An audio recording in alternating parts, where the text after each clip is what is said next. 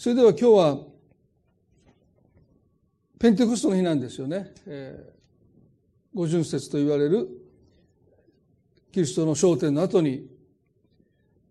弟子たちが集まっているところに聖霊が下られたという、まあ、教会の誕生日と言ってもおかしくない、まあ、そのようなペンテコステの記念の礼拝ですけども私たちはこの自分の十字架を追うということを引き続き学んでいきたいと思います。マタイの16の24節それからイエスは弟子たちに言われた。誰でも私についてきたいと思うなら、自分を捨て、自分の十字架を追い、そして私についてきなさい。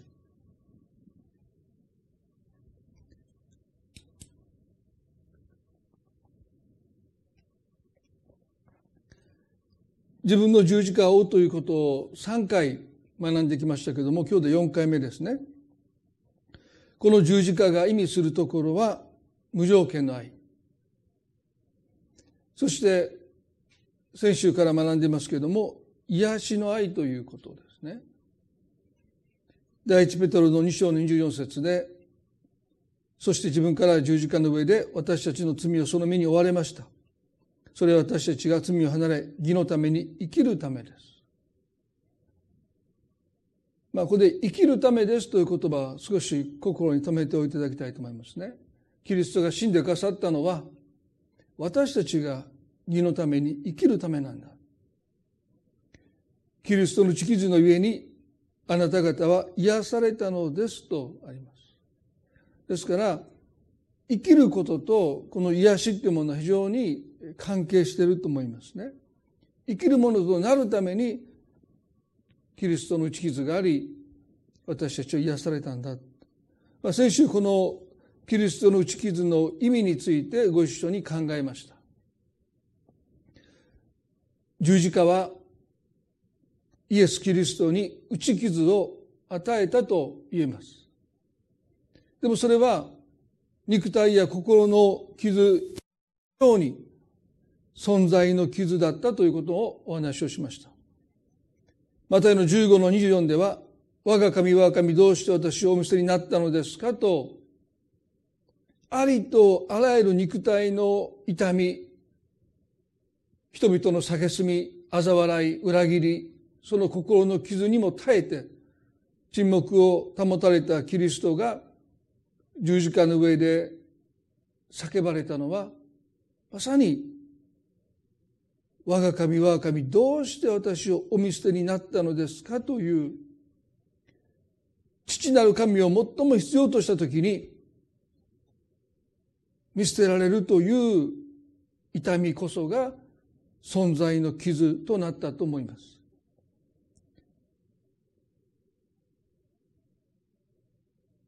キリストの打ち傷のゆえに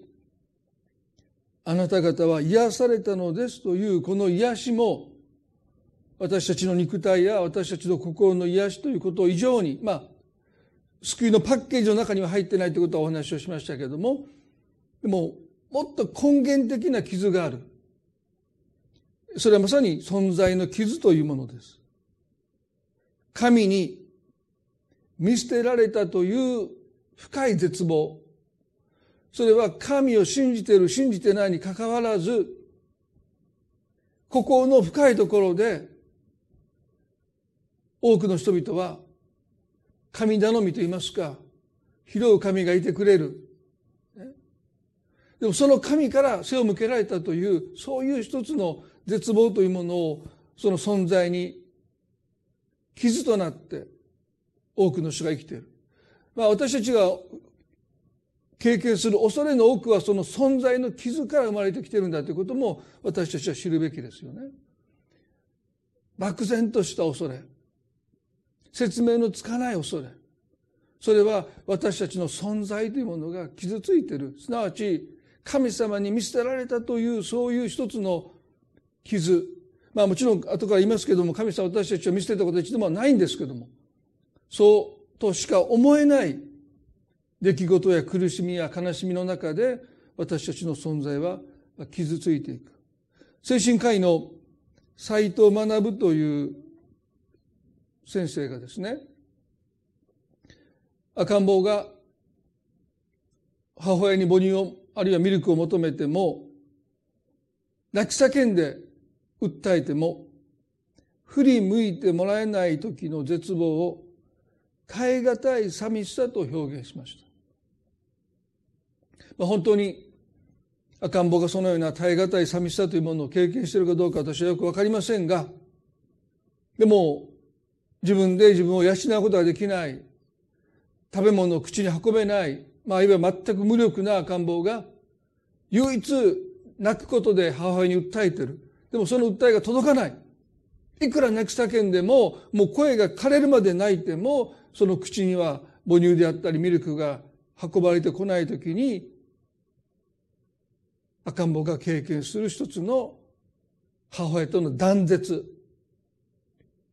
それが耐え方なんだということを、この斎藤学という精神科医は語ります。ですから、まあ、アタッチメントといいますか、母親との愛着っていうものがですね、その傷を癒していくんだということも言われるわけですけども、まあそういうことが母赤ん坊の中で実際に起こっているかどうかは私はよくわからないですけども、この存在の傷というものはですね、まさにそういうもんなんだろう。本当に頼っていた人。その人との間に感じるこの断絶ですね。孤立感。叫んでも泣いても届かない叫び。我が神我が神どうしようとしお見せになったのですか？というその叫びはまさにイエスが初めて父なる神様との間に経験なさった断絶です。三位一体なる神がその父なる神と断絶を経験したということはもう私たちの理解をはるかに超えてどんなに偉大な神学者ですらその存在の傷の痛みの大きさをおそらく経験しうる人はいや御子イエス以外にこの苦しみを悲しみを痛みを味わった方はおられない。それが身代わりの十字架の死であるわけですよね。この見捨てられるということ。全く予期しない。まさかまさかこの人がという人から見せられる。それも人生で最もその人を必要とした時に背を向けられるという、この拒絶、見捨てられるというこの経験は確実に私たちの存在に深い傷を負わせます。このハンセン病患者の精神的なサポートをされた神谷恵美子さんという方がおられますね。私は彼女の本をよく読みますけども、まあ、彼女の本の中、著書の中に生きがいについてという本がありますね。彼女は、このハンセン病になって、まあ、感染力が非常に高い、そしてその薬がなかった時代ですから、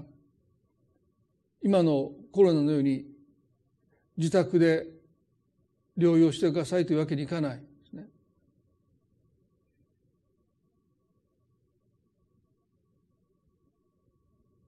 感染が判明しますと100%強制隔離ですね。まあ私はあの若い頃にその施設に何度もお邪魔した時に関さんという女性の方がおられましたけども彼女はもう少女の時に感染してそして家族と生き別れになったままですよね。そして家族はどういうことをしたかと言いますと、まあその自分の家族からこの病気が、この患者が出たということで、非常に差別された。まあコロナでも大変ですよね。コロナなんていうのはもうこれだけ世界中でたくさんの人が感染しててもですね、看護師の子供たちに学校に来るなとかですね、まあちょっと信じられないような差別も浮き彫りになりましたよね。ですから、もうそれどころじゃない。ですからもう家族の者はもうその感染した子供がですね、病気で亡くなったっていうふうにもう亡くなったことにされる。いないことにされるですね。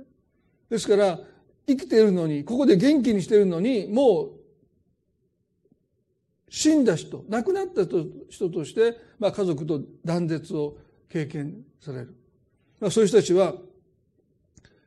多くの方が一度や二度自殺を図ったということを神谷さんおっしゃってました。そしてそういう方たちの心のケアをしていて、その多くの悲しみや苦しみや葛藤や怒りや、そういったものの一番底に何があるか。それを見つめて彼女が行き着いた答えは生きがいの喪失だったと言います。生きがいの喪失。言い換えれば、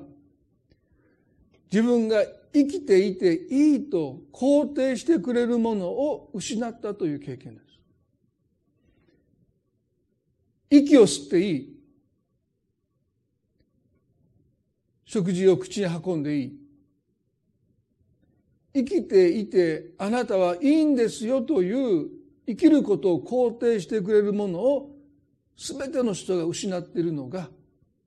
絶望の一番下にそこにあったんだと彼女は言いました。まさに見捨てられることで喪失するのはある意味で生きがいこの生きがいというのはですねまあもう高いものから低いものもあってもう一番トップは使命ですよね。絵に燃えてる人それはもう生きがいがピークの人ですよね。でも生きがいの一番下は生きていていいと生きることを肯定してくれるものすら失って多くの人が自分の命を絶とうとしたそういうことを彼女は書いています。まさにキリストが十字架の上で経験なさったのはそういった十字架の上で我が神、我が神、どうして私をお見せになったのですかという、その叫びに、父なる神が沈黙なさったということは、まさに捨てられたという経験、見捨てられたという経験、生きることを肯定してくるものを失ったという経験です。それがキリストのあの叫びの根底にあったんだろうと思われます。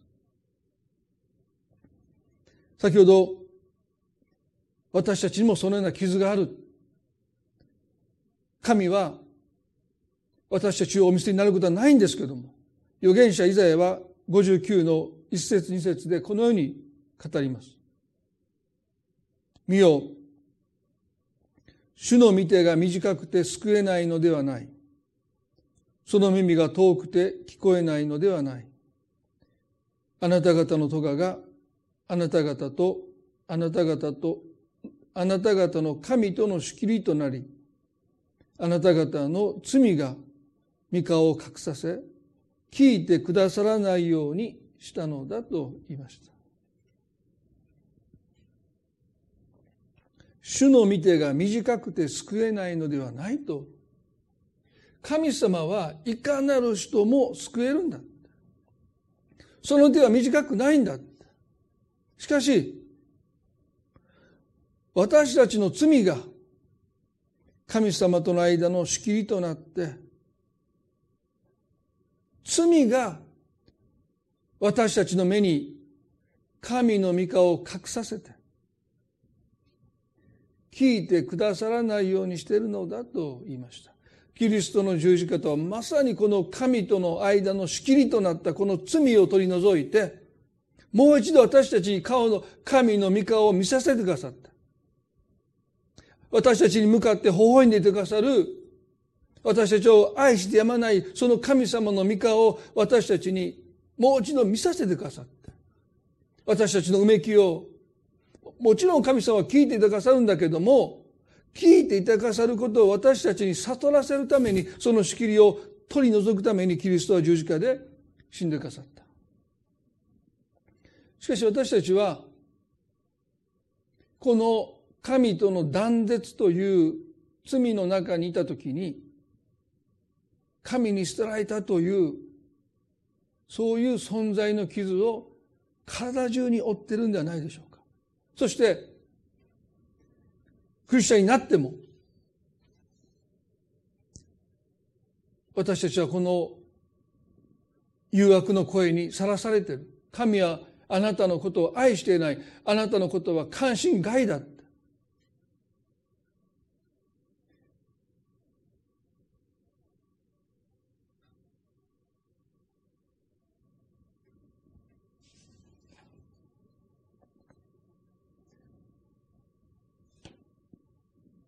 ヨハネの15の13に、この学びの中でもたびたび取り上げてますけども、ヨハネの15の13で、人がその友のために命を捨てるというこれよりも大きな愛は誰も持っていません。この友のために命を捨てるという兄弟愛こそが十字架の愛です。それは親子の愛よりも大きく、夫婦の愛よりも大きいものですね。それは前にも言いましたけども、それは、そこまでしなくてもいい。友を愛するけど、友のために命を捨てるということは多くの人は理解できない。いや、そこまでしなくていいだろうという愛。だから聖書は大きな愛だというんです。親がこのために命を捨てることも、夫婦が互いに相手のために多くの規制を払うことも、それは大きな愛には変わりないんですけども、そこには一つの納得できる理由があります。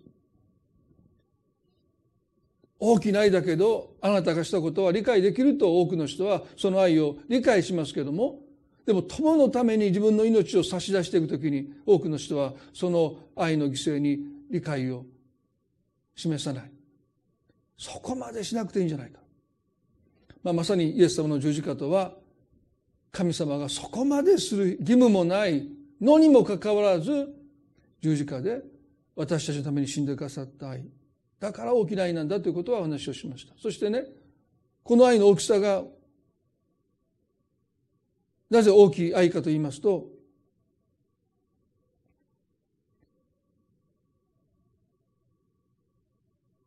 血のつながりもない、そして、まあ、貸し借りもない、恩義もない、そして、義務もない、にもかかわらず友があなたのために身代わりとなって死んでくれた時にこの死はあなたが生きることを肯定します。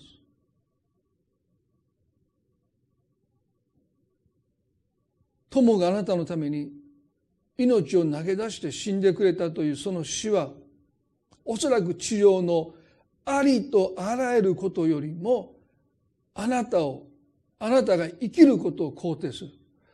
キリストの十字架の愛がなぜ大きな愛かというと、この愛以上に、あなたが生きること、それがどんな状況の中にあったとしても、どういう状態であったとしても、あなたが生きることを肯定する愛は、この十字架の愛に勝るものはありません。第一テサロニケの5の10では、主が私たちのために死んでくださったのは、私たちが目覚めていて眠っていて目覚めていても眠っていても主と共に生きるためです。キリストが死んでくださったのは私たちが生きるため私たちが生きることを肯定するためなんだと聖書は繰り返し教えます。これが私たちの存在の傷を癒していくんです。あなたがどんなに過去失敗をし、過ちをして、私なんてって思うかもしれない。でもそのあなたのためにキリストは惜しまずにご自分の命をあの十字架の上で生きようと、そうダイイングメッセージを残して、この方があなたに代わって死んでくださったとするならば、本当にその十字架の愛を知るならば、もう私たちはね、自己肯定感自分で自分を肯定する必要もない。その愛があなたの生を、あなたが生きるということを、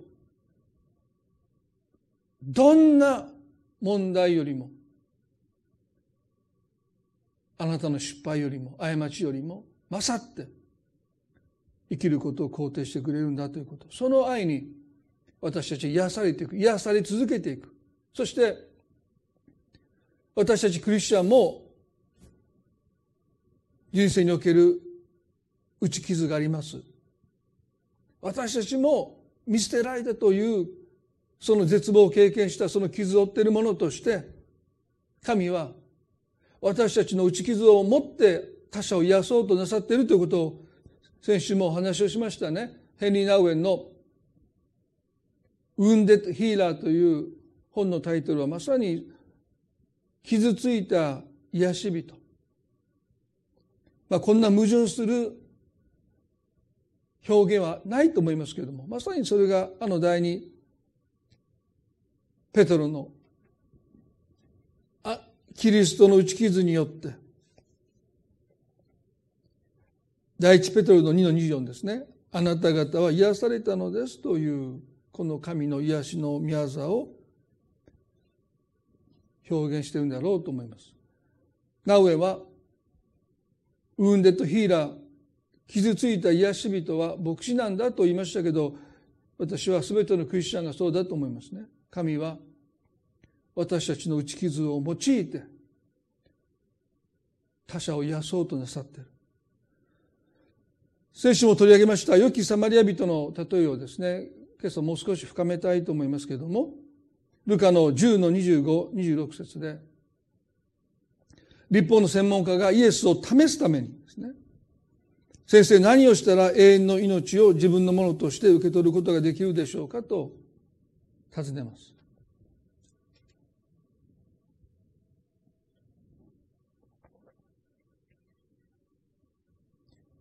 まあ、永遠の命というのは彼らにとっては救いの象徴でしたね。ですからどうしたら救われるんでしょうかと、まあ、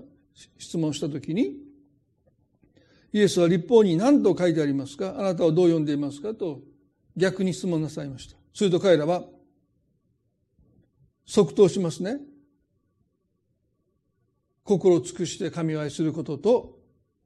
自分を愛するように隣人を愛することだと答えます。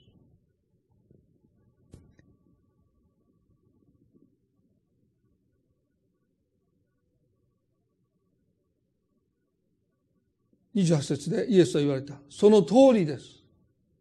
それを実行しなさい。そうすれば命を得ますとおっしゃった。まあ私はあの、この箇所をですね、読むときに、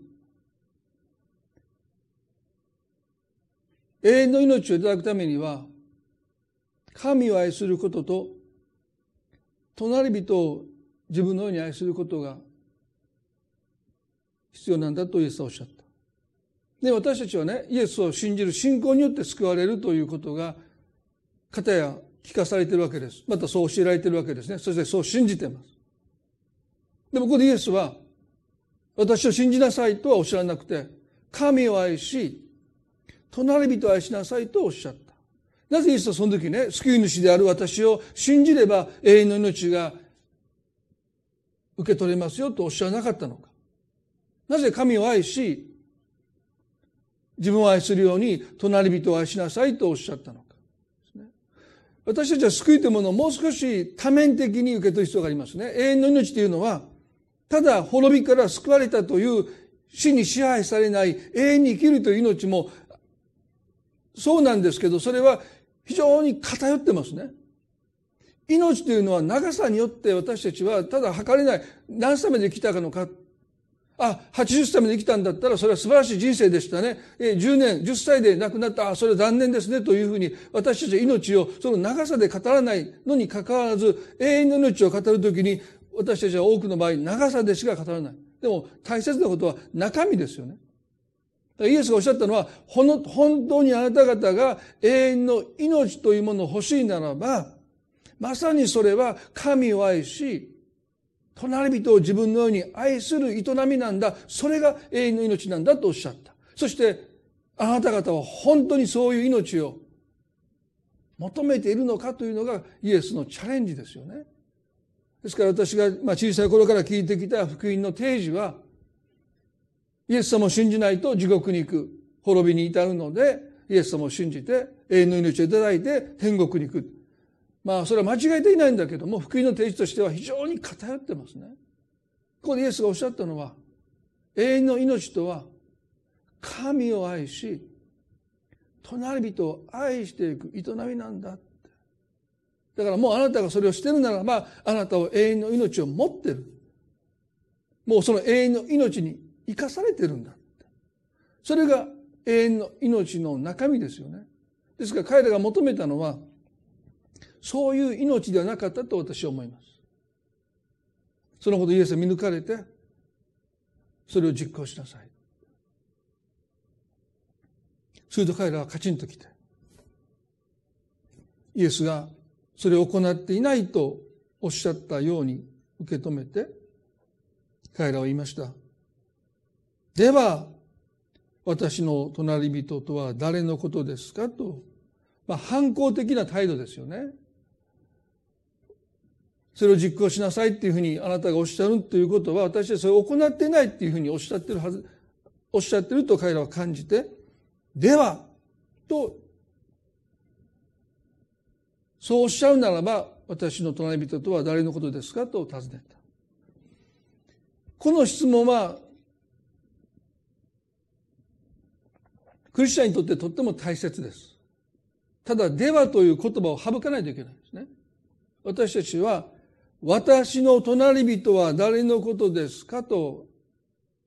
神に尋ねるということを習慣にしないといけない。どうしてか。それは私たちの隣人は固定されてないからですね。流動的です。いつも変わります。ですから、隣人の定義は、まあ、先週フレドリックが言いましたけど、半径5キロ。それも、最も家に近い人があなたの隣人だというあの定義は固定されてますね。まあ、家を変わ変われば若干変わってきますけど、そこに長く住んでいればですね、もう両隣のお隣さんが隣人になるわけですから、まあ、固定されますね。でも、私の隣人とは誰でしょうかというこの質問を私たちクリスチャンは絶えず神に問うていくことを通して隣人を固定しない。兄弟愛に生きるということはこの枠を、ね、いつもいつも取っ払っていってのは無理ですよね。でもその都度その都度神に私の隣人とは誰のことでしょうかというへりくだりを持って神に問うていくということを私たちが習慣にするならば隣人というものはある程度は固定してますよ。でもある程度流動化していく。それが私たちが兄弟に生きるということを学んでいくというですね、この固定した隣人の範囲を緩めていく。まあ、先週は例外という言葉を使いましたね。例外を認めていくということが私たちにとってとっても大切なんだと思います。それ多くの人は妥協だというかわからないで。もそうじゃないですね。神一人ですけども。イエス・キリストのお働きを見ているとですね、立法学者たちは、パリサビトたちは妥協したとして怒り、憤りましたよね。でもそれは決して妥協じゃない。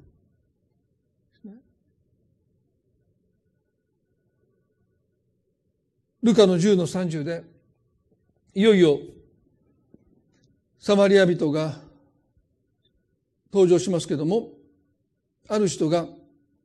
エルサレムからエリコへ下る道で強盗に襲われた。強盗どもはその人の着物を剥ぎ取り、殴りつけ、半殺しにして逃げていった。たまたま妻子が一人その道を下ってきたが、彼を見ると反対側を通り過ぎていった。同じようにレビ人もその場所に来て、彼を見ると反対側を通り過ぎていったとあります。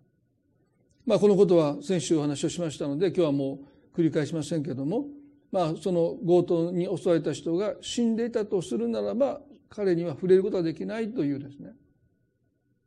彼らにはその祭司としての務め、レビ人としての務めがありましたので、近寄らないということが彼らの中では正当化されたわけですよね。ですから、血を流して倒れている人がいるにもかかわらず、反対側を通り過ぎた時に、彼らは何ら心を責められないで、いや、逆に神に喜ばれる、喜ばれることを、まさにそれが神が望んでいることだという一つの誇りを持って反対側を通り過ぎたんじゃないかなと、私はそういうふうに感じますね。でもその後にやってきたサマリア人がですね、ルカの10の33で、旅の途中、そこに居合わせ、狩りを見てかわいそうに思い、近寄って傷にオリーブ油とブドウ酒を注いで包帯をし自分の家畜に乗せて宿屋に連れて行き解放してやった。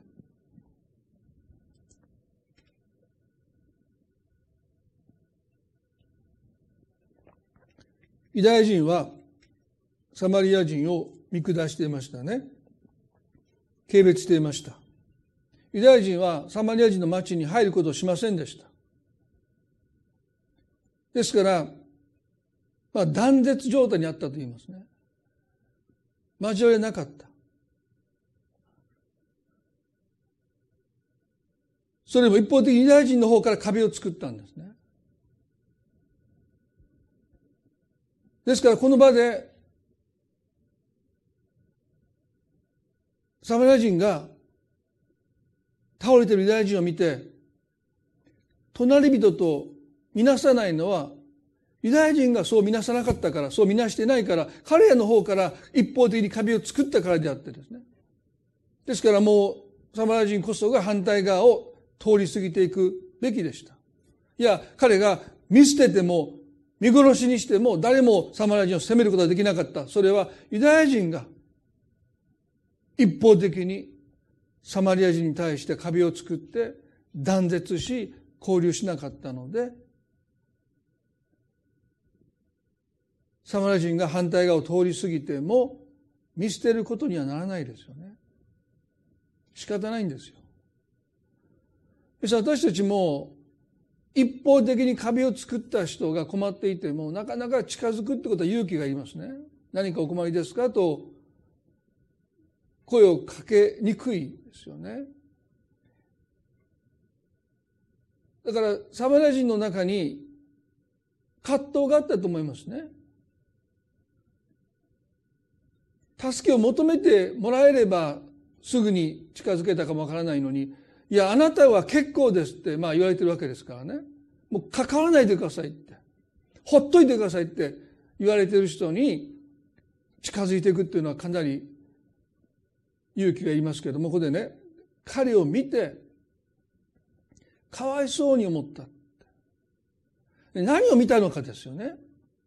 祭司レビ人が見た光景と彼が見た光景は明らかに違いますね。それはこの後の行動によって現れてきます。私たちが人生を、あるいは人々を見て、まあ、この肉眼で見るわけですけども、でも何をそこに見てるのかによって、その後に私たちの行動というものは明らかに変わってくる。ですから、日本語では、まあ同じように見たと書いているわけ、書いてるわけですけども、まあ明らかにこのサマリア人が倒れている人を見たときに、彼の中にこのかわいそうという感情が湧き上がってきた。で、これはね、皆さん、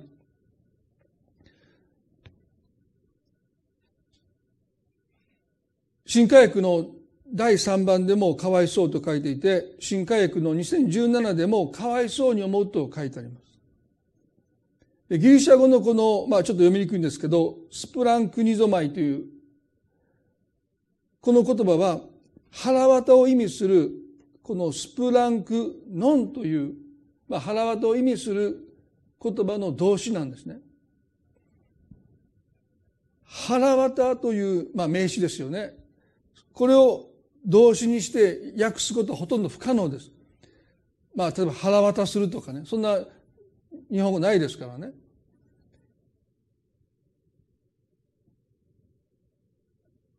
脳で考えるとかね。まあそれちょっと理解できますが腹渡を動詞形にして動詞にして日本語に訳すことはできないのでかわいそうという言葉に、まあ、かなり、本来の持っている意味を失うような訳になっているのが私はとっても残念だなと思うんですね。まあ日本語で断腸の思いってありますけど、腸がねじれて切れるような思い、まあそれに近い。で、これは、イエス様の感情にしかこの言葉は使われてないんですね。プラス、この良きサマリア人のこの例えの中で、今お読みしましたルカの10の33で、そこに居合わせ彼を見てかわいそうに思ったというその言葉がスプランクニゾマイ。蝶がねじれるような深い悲しみと私は個人的に訳したいと思うんですけども強盗に襲われている人を見たときに、まあ、団長の思いでもいいです。あるいは蝶がねじれるような深い悲しみをこのサマリア人が持ったということは、ちょっとピンとこない。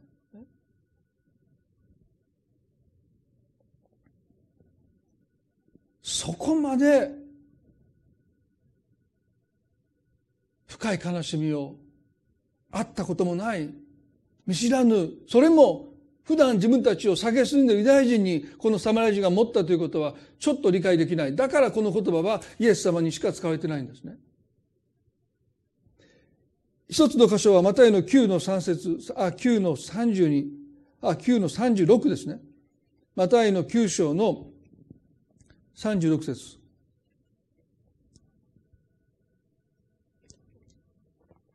群衆を見て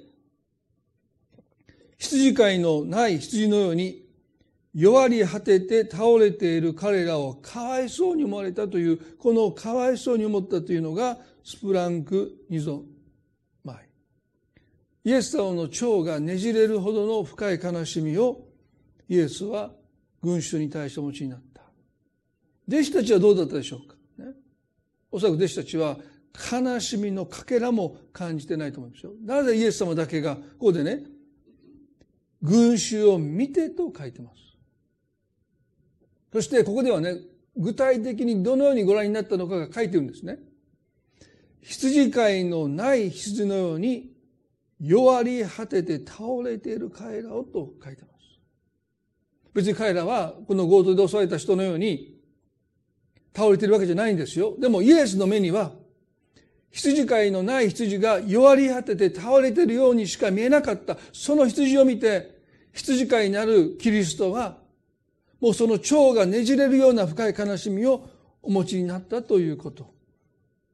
あの、例え話の中で100匹の羊がいます。1匹がいなくなった。で、その時に、この羊飼いは、見つけるまで探し歩かないでしょうかとルカの15の4節で書いてますね。見つけるまで探し歩かないでしょうか。でも弟子たちはそのイエス様のこの例えを聞いてそう思わなかったんですよ。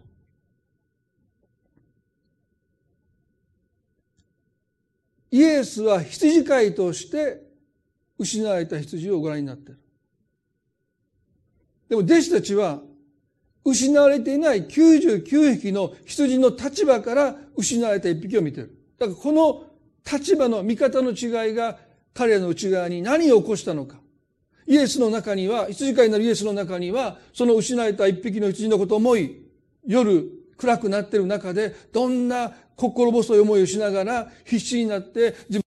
分る。でも見つからない。え？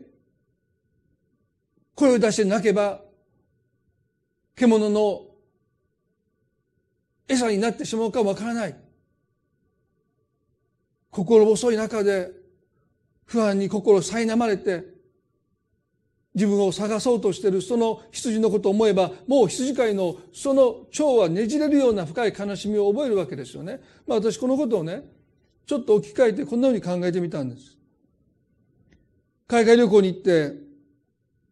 主要な大きな駅のターミナルでもう何千何万人という人が行き交う中でね、小さな子供の手を引いて歩いていた時に、カバンの中から何かを取り出そうとして一瞬手を離した。その子供の手を離したその瞬間に、人混みに子供が持っていかれて、そしてその姿が見えなくなった時に、おそらく親はパニックになると思いますね。名前読んでも返事がない。そしてその国の言葉も通用しない。まあおそらく大きな声でその子の名前を何度も何度も呼びながら必死になって叫んでる。でも道行く人は我関せずとその母親が自分の子供を叫びながら探し回ってもおそらく誰もどうしたんですか？声もかけることなく行き交っている中で母親はその子を見つけるまで今どんな思いをしているのかどんな恐ろしい怖い思いをしているのか不安に苛まれているのかもうそう思うだけでその蝶はねじれるような深い悲しみの中に落ちていくんだろう。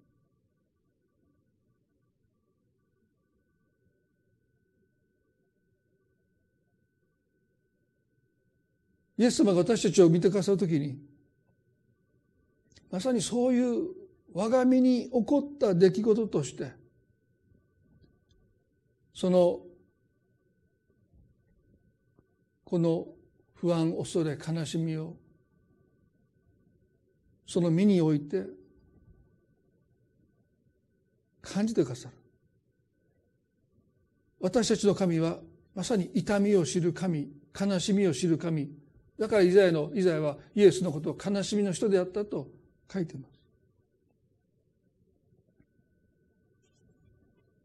このルカの10の33でサマリア人が旅の中足に居合わせ彼を見てかわいそうに思ったスプランク二度前彼の腸がねじれるような深い悲しみを覚えた。まさにこのサマリア人はイエス・キリストご自身ですよね。そして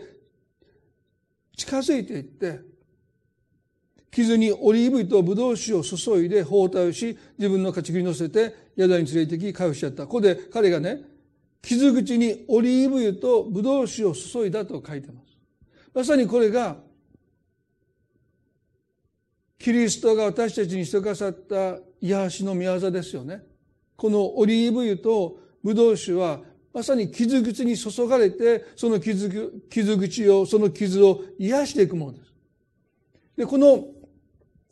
この箇所の解釈としてね、まあ、いくつかの解釈があるんですけども、まあ、旅をする人は、まあ、バンドエイドとか、殺菌剤、ね、殺菌のそういう消毒剤とか、まあ、そういうものがありませんでしたので、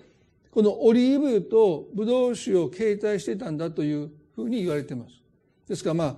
大きな怪我ではもちろんそれはもう役に立たないかもしれませんけどもまあ旅の途中ですり傷があったり少し怪我をした時にまあオリーブを塗ったり、まあ、ブドウ酒で殺菌したりするということが言われていますね。もちろん彼がしたことはそういうことも含まれます。でももう一つの解釈としてはオリーブ油とブドウ酒には共通点がありますね。それは、この二つともオリーブになっていく、あるいはブドウ酒になっていくまでの工程の中で、まあ、オリーブの実であったり、まあ、ブドウがですね、強く圧迫されるというですね。あの、ゲッセマの曽根はね、あの、ゲッセマの園という意味はね、ワインプレス。まさにワインを作るためにブドウをプレスしていく、押し潰していく、圧迫していくという、そういう名前がついている場所ですね。イエスはあの、ゲッセマの園でこうおっしゃいました。私は悲しみのあまり死ぬほどだ。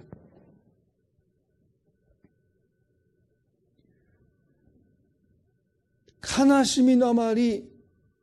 もう私は押しつぶされて、悲しみに押しつぶされて、もう死ぬ、死ぬほどだとおっしゃった。皆さん、このサマリア人がオリーブの油とブドウ酒を注いでいったというこの二つはまさに癒しの愛の象徴ですよね。そしてこの癒しの愛はどのようにして作られてくるのか。それはイエス・キリストご自身が深い悲しみに押しつぶされることを通して癒しの愛がそこから抽出されたんだということです。我が神我が神どうして私を見せになるんですかというあの、あの悲しみの極みの中で、あの打ち傷によって、この癒しの愛が、オリーブ油、あるいはオリーブ油、あるいはブドウ酒に象徴される癒しの愛が、その工程を通して、その過程を通して、抽出されたということを私たちは心に留めたい。そうやって神は、その打ち傷を癒しのためにお持ちになったということ。皆さん、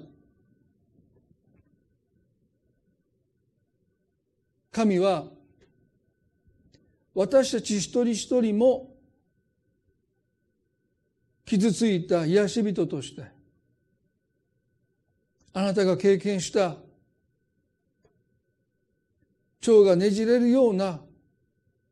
深い悲しみもう心が圧迫されて息することすらできなくなるぐらいにその悲しみに押しつぶされた時に神あなたのその魂の中で何をなさったのか。癒しの愛をあなたの中から神は抽出されたんだということ。そしてあなたの手の中にはこの強盗で襲われて血を流して倒れている人のその傷口に注ぐオリーブ油とブドウ酒をもうすでに神は私たち一人一人の手の中にすでに備えてくださっているんだということを私たちは自覚すべきです。それぞれ分量違うかもわからない。でも今まであなたが生きてきた人生の中で悲しみ、そしてあなたがその悲しみに押しつぶされそうになった時に、神はあなたの中で、その工程以外には抽出できない癒しの愛をあなたの中にもうすでに預けてくださってる。私たちそれを持ってるんです。サマリア人は、それを、その目的のために、惜しみなく注いできました。今日皆さん、皆さんにお伝えしたいことはね、イエスが立法の専門家たちにそれを実行しなさいとおっしゃったのは、もうそこに癒しの愛が神によって備えられてるから、そのあなたの人生を通して、あなたの人生の悲しみを通して、抽出された癒しの愛を他の人の傷口に注いできなさいということをイエスはおっしゃった。何も持たない人に実行しなさいなんてことをイエスはおっしゃるはずがない。もうあなた方はすでにその癒しの愛を授かってるんだから。近づいていって、その愛を注いできなさい。皆さん、どうか、あなたの傷に目を留めることをやめて、倒れている人の傷に目を留めることを神様は願ってるんじゃないか。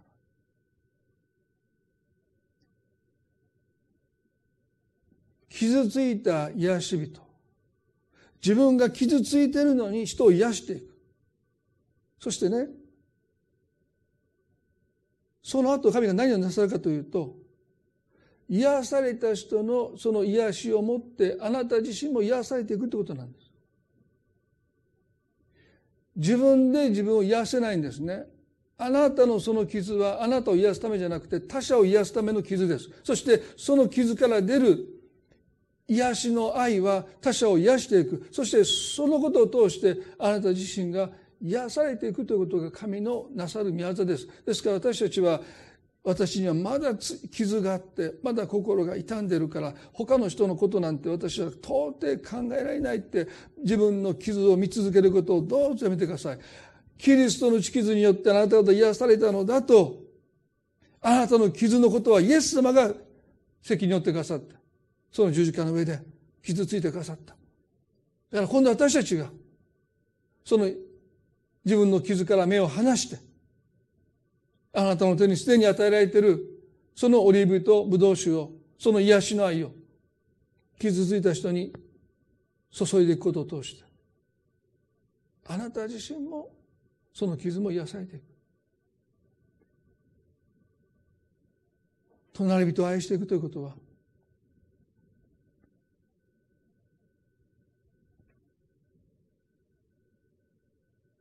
そこで血を流して倒れているのか。まさに私自身だというその視点を持って自分を愛するように自分だったらどうするのか。当然持ってるオリーブとブドウ酒を自分の傷に注ぎますよね。自分を愛するように。そこで私が倒れていると見るならば私は飛んでいきますよ。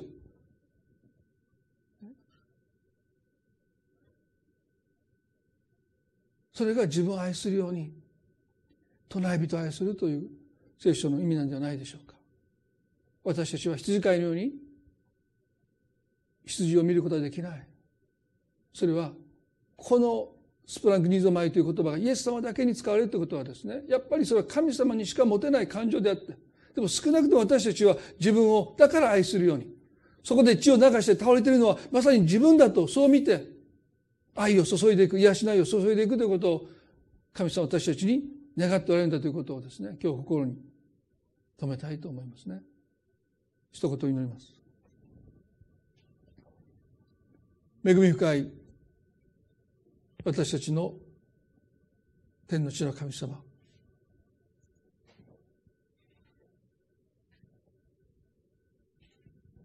私たちの人生の月世マネ。まさに、あの神の御子が、悲しみのあまり、死ぬほどだ。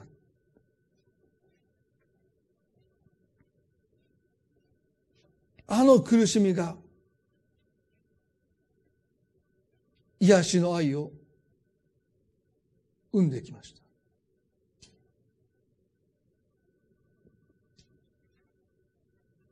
私たちの人生にもゲッセマネの夜があります。一人して悲しみに打ちひしがれて。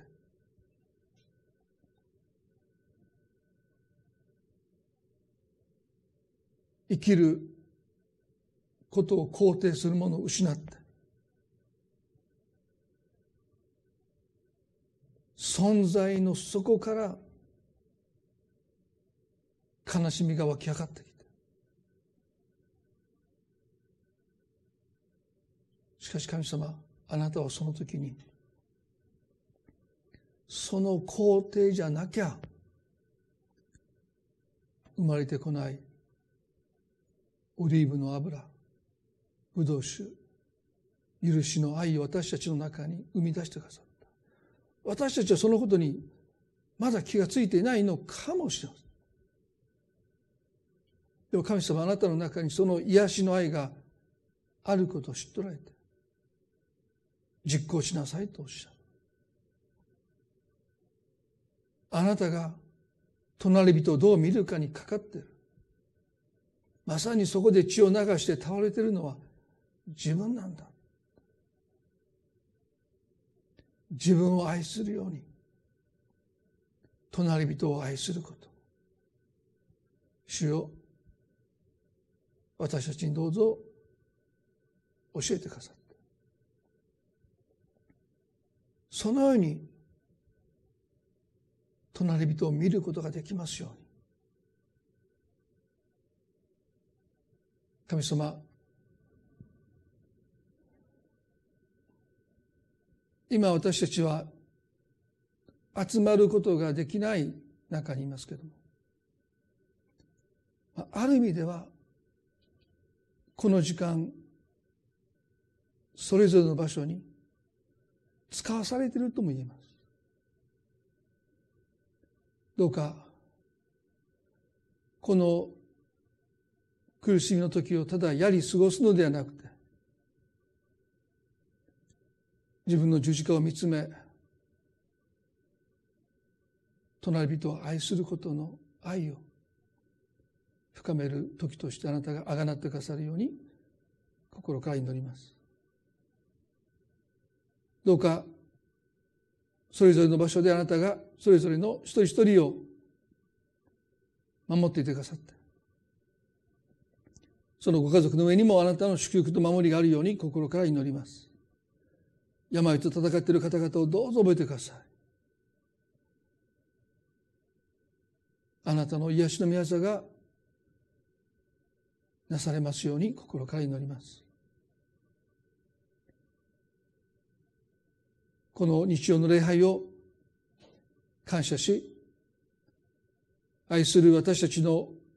主イエス・キリストの皆によって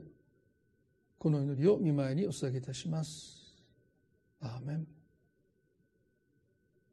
それでは皆さん最後に賛美をご一緒に捧げていきたいと思います。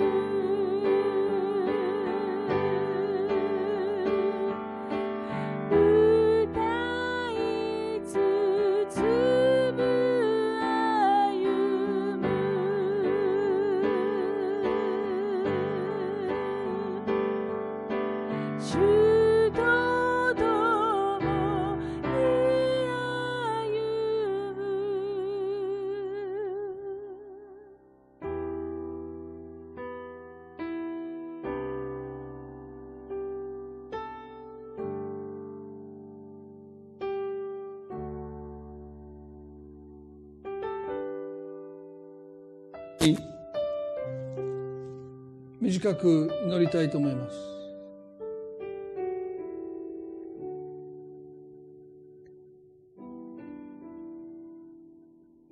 今悲しみに押しつぶされそうになっている人がいるならば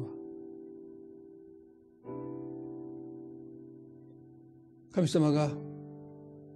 あなたの中で何をなそうとしているのかその目を開いてくださるように。どうか悲しみが神様の御顔を隠すことがないように。あなたの中に癒しの愛を神が生み出そうとしておられる。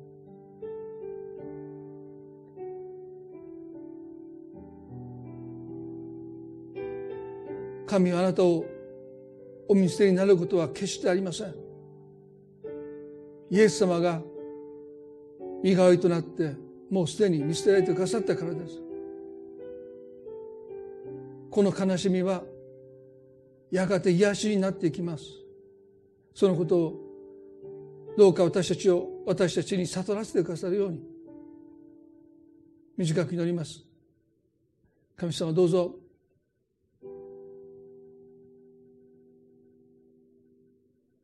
悲しみに打ちひしがいている方がおられるならば押しつぶされそうになっている方がおられるならばあなたが何をその人の中で成しておられるのかあなたを決して見捨てていない。癒しの愛を生み出そうとしておられることをどうか目が開かれて私たち一人一人が傷ついた癒し人として召されていることに自分の十字架を追う時に私たちはその悲しみと共に生きること悲しみのない人生を願うことは十字架を追うことにはなりません。ある意味で悲しみの意味を目的を知りその悲しみを抱えて生きるときにあなたの十字架から癒しの愛が流れてきます。神様どうか私たちの目を開いてくださるように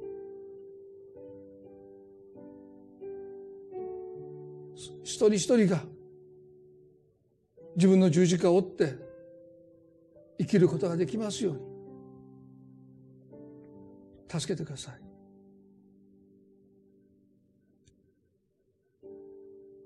感謝し私たちの主イエスキリストの皆によってこの祈りを見舞いにお捧げいたします。アーメン。